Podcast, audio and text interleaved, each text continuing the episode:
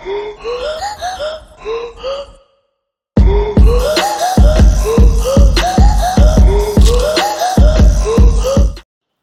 up, Talking Fight fans? Thanks for tuning in to today's episode of Knuckle Up, featuring yours truly, Mike Orr, and my man, Cedric Ben.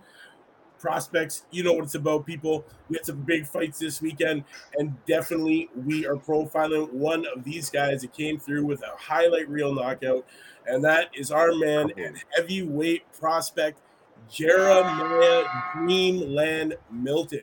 And let me tell you, Dreamland is definitely a great nickname for this guy, alias, because yeah, that's what he's doing, man. He's putting people to sleep, and you know, in a timely fashion.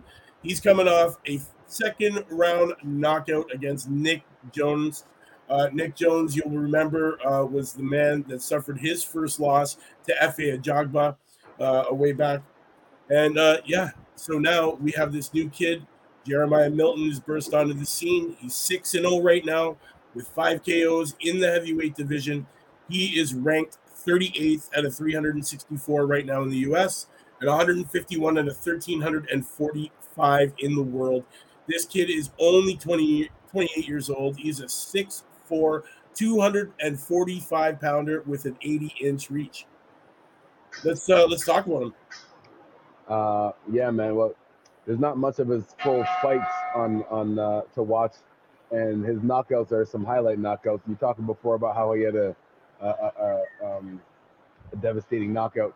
He's had a few knockouts of the nights, a couple of times. If you just YouTube his name and type in boxing, you know, within the first 10 videos that come up, 3 of them are like the fight, like the knockout of the night. Yeah. So he definitely has power. He's a heavyweight, 6'4", who knows how to use his long distance reach, because most of his opponents, they have a hard time getting close to him. I mean, 6'4" is like average height for a heavyweight nowadays. Yeah. But his opponents, like most heavyweights, even if they're just a little bit shorter, they kind of like to crouch down. Like all of his opponents so far have trouble getting to him because he knows how to use his distance properly, and then they just try to overcommit, and then he catches them coming in. You guys will remember him if okay. So he went viral with his knockout of Javon Daphne. It went viral because it was really a smart thing for him to do. He did knock out his opponent, left him standing against the ropes. Daphne had no idea where he was, and Jeremiah, Mr. Milton here, he decided to hold back and not literally take this kid's head off, man.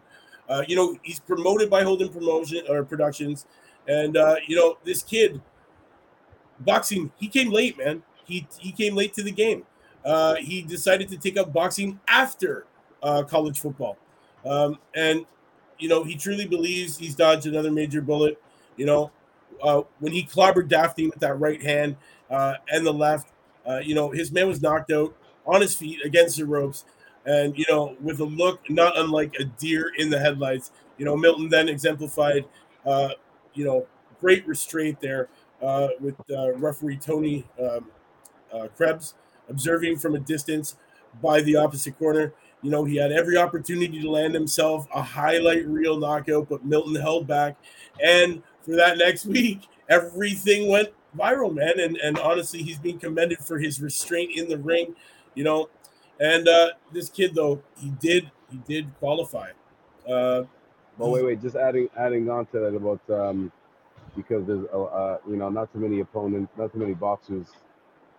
I shouldn't say not too many, so I guess it would be, you say 50-50, that would hold themselves back. One of the craziest examples, after you finish watching this show, you can type in Ray Mercer knocks out Tommy Morrison, where you had him against the ropes. Tommy Morrison was out like the way his opponent was out, and still landed like sat down and still landed like 3 devastating hooks. Like, I'm surprised his head, like in the cartoons when the head spins all the way around the head, like I'm surprised that didn't happen to him. And that's exactly the reason why I bring that up, is because that's what Jeremiah could have done to his opponent.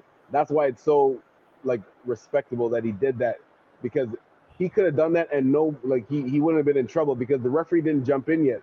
The guy was against the ropes. He got knocked out and put his arms against the ropes as if as if he wasn't in the fight, was just as if he was in the crowd watching and putting their arms just chilling. Yeah, was like just watching, and then Jeremiah's like, he's looking, and he looks at him, and he looks at the referee. Like, he looked at the referee to tell him, like, yo, come save this guy. Yeah, like, come. His eyes are rolled back in his head, and he has no idea where he is. You know, he asserted that he takes no pride in punching a man who is clearly out of the fight to, you know, boost his image. He ain't about that. You know, this 6'4", 245 pounder, he was a defensive end at Northern State University in his home state of Oklahoma before choosing boxing at his permanent home. He captured a silver medal in the 2020 Olympic trials, but once the Tokyo Games were first postponed due to COVID, you know, he packed his bags and decided, forget this, I'm turning pro. You know, he's a very humble guy. You know, he knows he came into this, you know, he knows he came into this game late. He knows he came into boxing late. Boxing and football are both these sports that he came late into. And, you know, he's shining, man.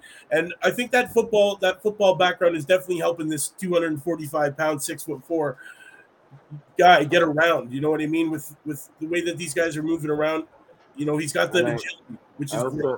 Yeah, it is very great. It is great. And I wonder if he started boxing before he started playing football. What school did he play at? He started Northern, I believe. Northern.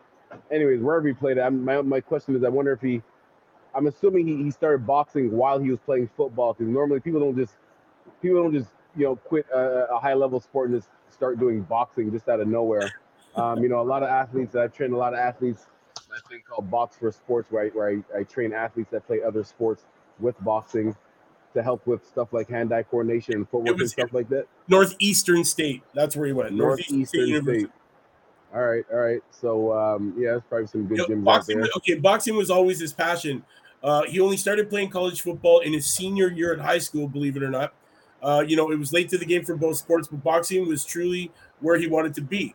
You know, he was grateful that his mother, you know, extols and praises the women who instilled this wholesome family values he hopes to pass on to his young son. So his mom has made him this wonderful, humble, wholesome gentleman who, you know, truly, truly carries himself like that in the ring, as you can see from these, you know, highlights where he easily could have continued to inflict damage on his opponents, but decided not to.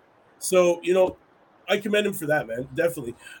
He has since turning pro, has moved to Las Vegas, where he now trains, and you know, he's doing wonders, man. He's quickly become known, you know, as a really highly, you know, a highly decorated prospect here that we got to be on the lookout for, man. He's great sparring, great, you know. He's great in the gym, man. He's great to be around. And people say that this kid is going to be one of the next big things to watch in the heavyweight division. You know, he's already got lots of great sparring experience, man. He's being used by the top heavyweights around the world. So, you know, we're going to see this kid definitely in the future. We're going to see a lot more to do with this kid's name, man. Jeremiah Dreamland Milton. That's exactly what he's doing, man, is he's putting everybody to dreamland when they stand across the ropes from him, man. And, you know, guys, if you haven't seen it, go check out Nick Jones versus Jeremiah Milton. Definitely a great fight. And, you know, Nick Jones is no slouch, man. You know, he was running seven straight until that big shot from Efe Ajagba that ended his own. So, you know, we're going to see this guy get a lot of, you know, new opponents in front of him. Hopefully we get to see him, you know, in some challenging fights. And we get to see these wonderful highlight knockout reels again from this guy, Mr. Dreamland. So, guys, it's your man, Mike Gore, and Setter Ben, doing what we do best, man. That's Prospects. It's the beginning of the week. We got a whole good week for you, so make sure you come back and join us. Please, hit up Talking Fight. Hit that subscribe. You know what to do, man. It's your man, Mike, and Cedric Sam. We'll see you tomorrow, same time, same channel. Knuckle up.